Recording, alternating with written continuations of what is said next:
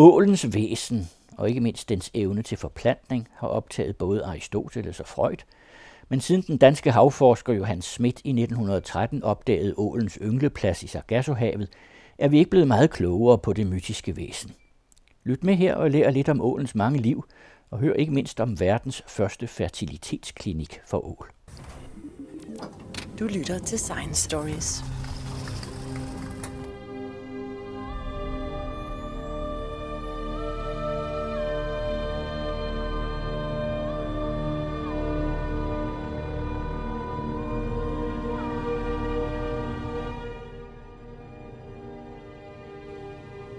Ålen er en af havets mest gådefulde dyr. Vi har kendt til dem siden historiens begyndelse, men selvom mennesket har fulgt ålen i tusinder år, er det stadig forbløffende lidt, vi ved om dem, og der er fortsat meget, de holder godt skjult. Zoologiens forfader Aristoteles var meget optaget af den europæiske ål, eller Anguilla angilla, som den hedder på latin. Han dokumenterede rigtig nok, at ålen både kan leve i salt og ferskvand, at den kan vandre på land, og at den primært er aktiv om natten og har små, næsten usynlige gælder. Ifølge Aristoteles adskilte ålen sig ikke kun fra andre fisk via sit udseende. Han mente, at de hverken var hunder eller hanner. De lagde heller ikke æg, men opstod i stedet af havets mudderbund. Aristoteles havde dissekeret flere ål, og han havde aldrig fundet hverken æg eller reproduktive organer. Han påstod også, at ålen lever af græs og rødder, og i mangel af bedre, så kunne den også finde på at spise mudder. Han skrev også, at ålen kan overleve 5-6 dage på land, og endnu længere, hvis vinden kom fra nord. Men det var ikke kun Aristoteles, ålen formåede at tage ved næsen. Som 19-årig forsøgte Sigmund Freud for eksempel at afsløre ålens forplantningshemmelighed. Det gjorde han ved at dissekere intet mindre end 400 ål i søgen efter testikler. Men som vi skal høre om senere, udvikler ål først forplantningsorganer i den sidste stadie af sit liv. Så Freuds limede eventyr var forgæves. Faktisk kan vi måske takke ålen for den moderne psykologi. Freuds fiasko fik ham i hvert fald til at søge andre græsgange.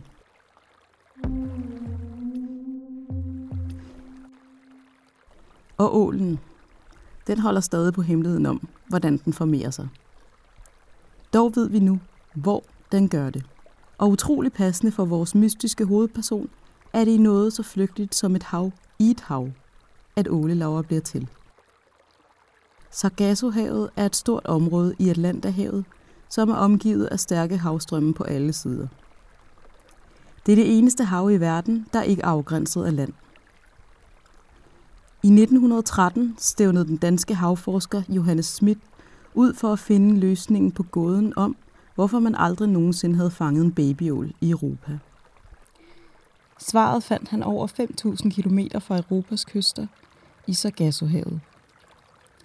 Her lykkedes det nemlig delegationen, som de første i verden, at fange bitte små ålelaver. Men med det svar kom bare endnu flere spørgsmål. Spørgsmål, som vi over 100 år efter stadigvæk ikke har fået svar på. For hvorfor har man for eksempel aldrig fundet en eneste voksen ål i Sargassohavet? Og hvad er det, der gør, at ålen tilbage ligger tusindvis af kilometer for at yngle?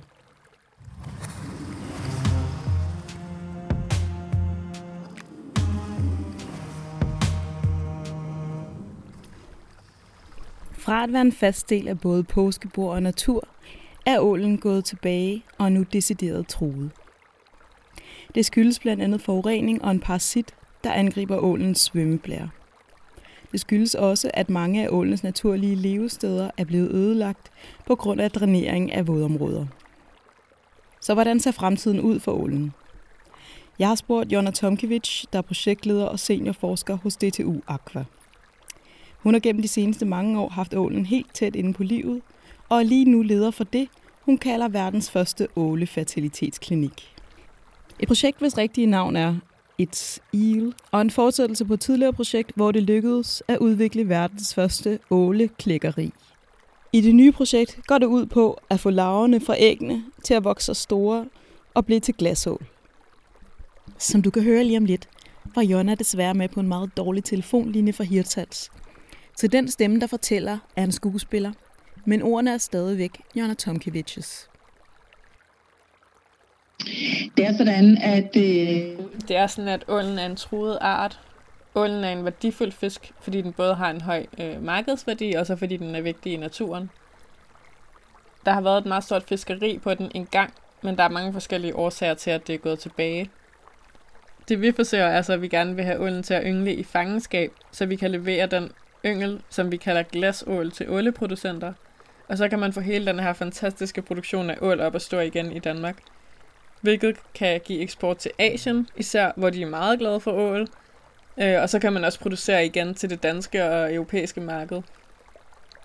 Der er en masse producenter, der skal lave foder til de her fisk, som skal lave alt muligt udstyr til egentlig at kunne opdrætte ål. Så der kunne faktisk være en rigtig god virkning for samfundet i, at man får sådan en produktion op at stå. I akvakultur kan man have to udgangspunkter. Enten kan man tage yngel ind fra naturen og opfodre dem til markedsstørrelse, eller også kan man selv opdrætte dem i kultur, ligesom man gør med grise og katte og, og andre dyr. Øh, og så har man også mulighed for at afle på nogle bestemte karakterer, f.eks. høj resistens over for sygdomme. Så derfor vil man egentlig gerne lukke cyklus for de her arter i kultur, og det gælder også ål. Det er sådan, at... Øh... Det er sådan, at ålen ikke yngler naturligt her i vores område, men den vandrer hele vejen til Sargassohavet, og man kender ikke de stadier, den har undervejs. Men vi ved, at den bliver voksen et eller andet sted undervejs på sin rejse. Det vil sige, at den ikke er kønsmoden i al den tid, den er her. Men vi ved heller ikke præcis, hvor den gyder, eller hvad de tidligste levestadier består af. Ålens livstadier er som følger. Som glasål, der er stadiet efter de klækkes, flyder de med havstrømmen fra Sargassohavet tilbage til vores kystnære områder. Når de kommer hertil, udvikler de sig til det, man kalder elvere, og sidenhen til guldål, hvor de får en gulgrønlig farve. På et tidspunkt mellem de er 5 til 15 år gamle, eller i nogle tilfælde endnu senere, bliver de så til blankål. Og det er deres sidste kendte livsstadie. De får store øjne, så de lettere kan vandre i dybt og mørkt vand. De skifter farve og bliver sortbrune. De holder også helt op med at indtage føde, og på et tidspunkt begiver de sig så mod Sargassohavet. Og det er så på et tidspunkt under deres lange færd, at den hæmning, de har på hypofyseniveau, ophæves, og fra at være en slags ufrugtbare præ-teenager, bliver de kønsmodne og begynder at danne æg og sæd. Det var altså derfor, at det aldrig lykkedes Freud at finde så meget som en eneste lille testikel. Og ja, selvfølgelig ved man heller ikke præcis, hvornår denne forvandling sker. Det er noget, man arbejder på at finde Det er noget, man arbejder på at finde ud af. Men der er rigtig, rigtig mange ting, man ikke ved endnu. Derfor er det, vi arbejder med at lave målrettet forsøg, hvor vi undersøger en lille ting ad gangen. Vi laver en slags fertilitetsklinik, hvor vi overtager modningen af de her fisk, og hanner. Vi får dem til at producere æg og sæd. Vi laver kunstig befrugtning, og så laver vi en vuggestue og en børnehave, hvor vi forsøger at få de her æg og ålelaver til at udvikle sig. Fordi vi arbejder i en slags sort boks, så må vi hele tiden teste ting af. Men vi når hele tiden et lille bitte stykke videre. Men det tager selvfølgelig meget længere tid, end hvis man bare kan gå ud og kopiere det, der sker i naturen. Men vi er faktisk noget rigtig langt, og vi er førende i verden med hensyn til reproduktion af den europæiske ål. Vi er i stand til nu at producere omkring 150.000 laver om ugen, og vi er i stand til at holde dem i live i omkring de 12-14 dage, det tager, inden de udvikler sig til det stadie, hvor de begynder at tage føde til sig. Og nu laver vi målrettet forsøg på at skabe den type af føde, som de kan leve af i kultur og vokse og blive til glasål. Vi begyndte tilbage... Vi begyndte tilbage i 2005, hvor industrien kom til os og sagde, at de havde hørt, at japanerne var i gang med at lukke cyklus for den japanske ål, om vi ikke kunne gøre det samme for den europæiske ål. Jeg blev bedt om at være leder for den gruppe, som skulle stå for arbejdet, fordi jeg arbejder med fisk for plantning, deres vækst og tidlige livsstadier. Den gruppe har så udviklet sig gennem tiden, og der er kommet nogle forskellige industripartnere, som har været med hele vejen. Bilund Aquakultur og Dansk Aquakultur har været en del af den ryggrad, der er i projektet sammen med DTU. Øh, og sammen arbejder vi hele tiden på at lave et dynamisk team, hvor vi får de ekspertiser ind, der skal til for at løse lige præcis de problemer, som vi står med lige her nu. For der opstår hele tiden forhindringer. Når vi løser et problem, så dukker der et nyt spørgsmål op, som vi skal have svar på. Men der lykkedes det os trinvis at nå dertil, hvor vi nu forsøger at slutte den sidste del af cyklus, for at få laverne til at blive til det, der hedder bladlaver. Og det er dem, der bliver ført med havstrømmene fra Sargassohavet til Europa, som så bliver til glasål. Men den del, vi er nået til, ved vi faktisk mere og mere om. Så den nød, vi skal knække nu, den er virkelig, hvordan vi skal få de her laver til at spise. Eller det vil sige, at vi kan faktisk godt få laverne til at spise, men næringssammensætningen i de foder, vi giver dem, det er det, der er nøglen til at få dem videre. Samtidig med, at vi skal have de helt rigtige vilkår i de opdrætssystemer, vi har.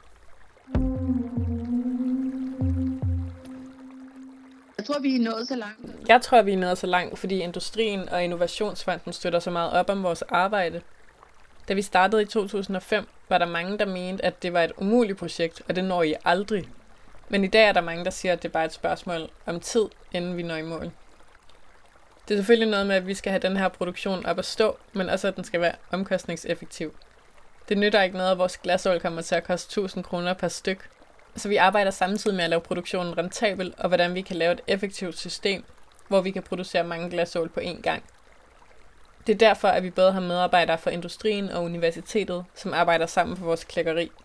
Sådan at vi laver et klækkeri, der i det øjeblik, vi kan producere til industrien, kan klare den opgave. Så vi prøver at lave noget, der kan virke i praksis, når vi har en løsning.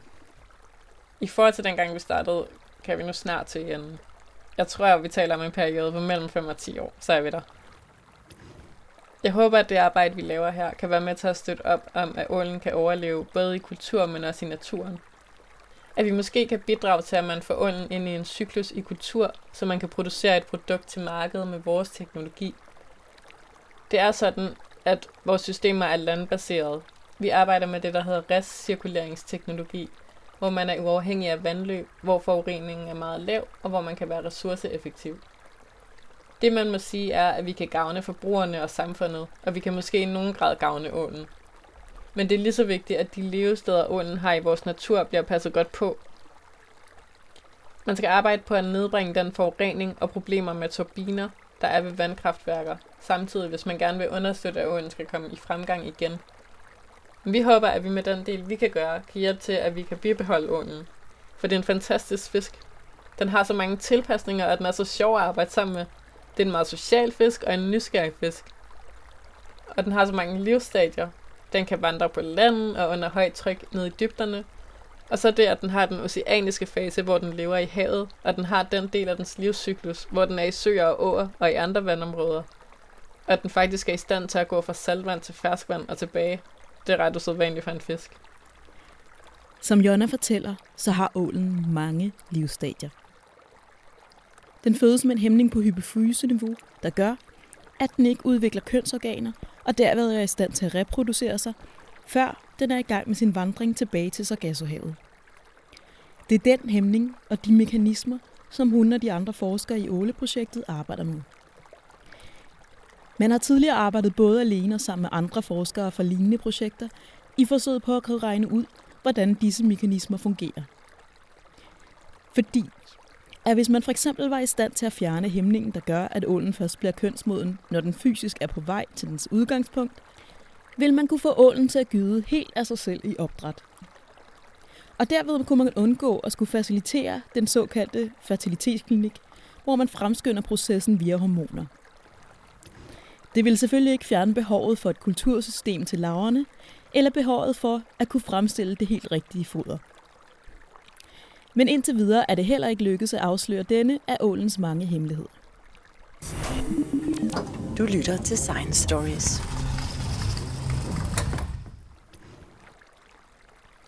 Standardopfattelsen har i mange år været, at ålen forlader Europa om efteråret og er fremme ved Sargassohavet om foråret, hvor de gyder. Denne opfattelse styrkes af data for ålens afgang fra Europa, der typisk ligger mellem oktober og december, og deres skydeperiode, der ligger fra februar til april. I 2009 lykkedes det forskere at kortlægge en ålevandring ved at bruge data fra over 200 sendere, der var placeret på ål. Det viste sig, at de fleste ål var meget længere om at nå frem end de 4-6 måneder, man havde regnet med. En af forklaringerne på, at ålen rejser langsommere end forventet, er, at den slet ikke rejser den direkte vej. I stedet for at tage den korteste vej, så vandrer de alle sammen forbi Azorerne på vejen. Vi hørte jo tidligere, at de holder op med at indtage føde, når de begynder rejsen mod deres skydeplads. Faktisk holder både deres tarm og mavesæk helt op med at virke. Så hvordan de overlever både den lange rejse og eventuelt at skulle vente på at gyde, er også et af ålens mange, mange mysterier.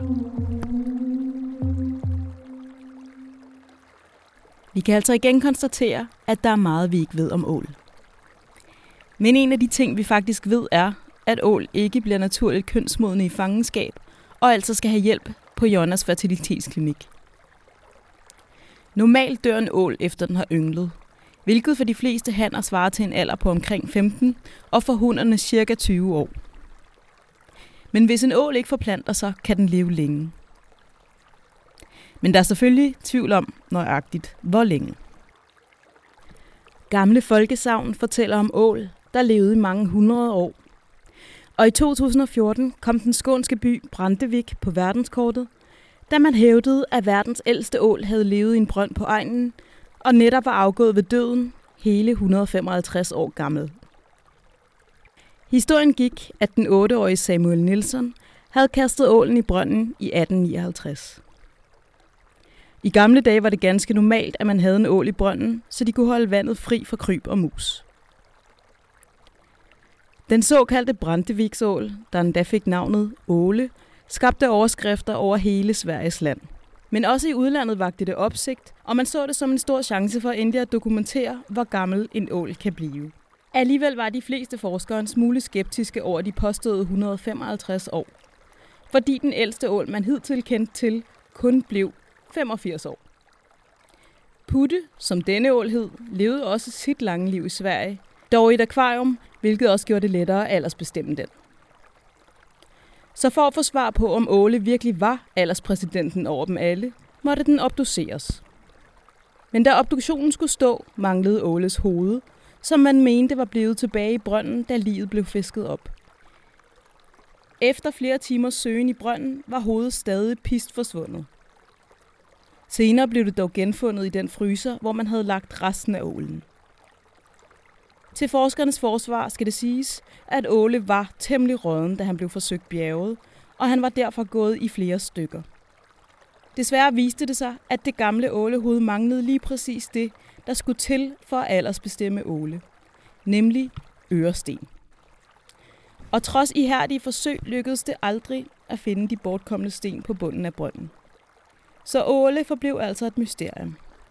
Præcis på samme måde, som hans yngre artsfælder stadig er det.